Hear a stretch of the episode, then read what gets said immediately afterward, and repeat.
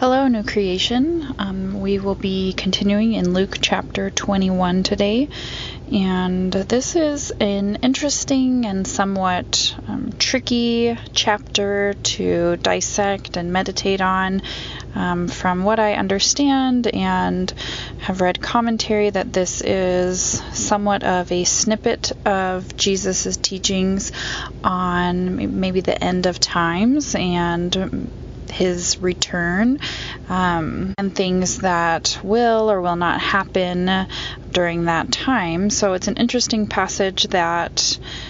seemingly is oriented to the future, um, and we see different warnings that Jesus talks about in this chapter warnings of being led astray by other teachers and warnings of kind of falling into the culture around us. It says the cares of your life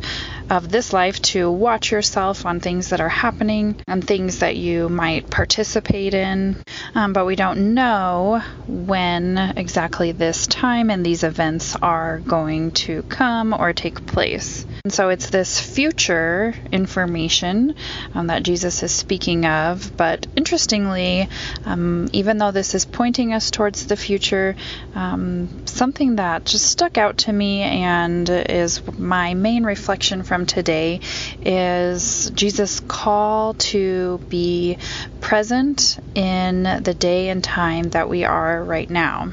And we see in verse 13 it says, This will be your opportunity to bear witness. Settle it therefore in your minds not to meditate beforehand how to answer, for I will give you a mouth and wisdom which none of your adversaries will be able to withstand or contradict. And I just find this so interesting that as Jesus is sharing and teaching on this future time and these warnings of the future and even instructing how to live, he also is calling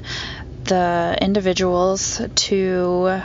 not be continually planning and thinking and meditating on this future that is to come. Uh, we don't know when it's to come, um, but to have faith and trust that in that time um, the Lord is going to guide our steps and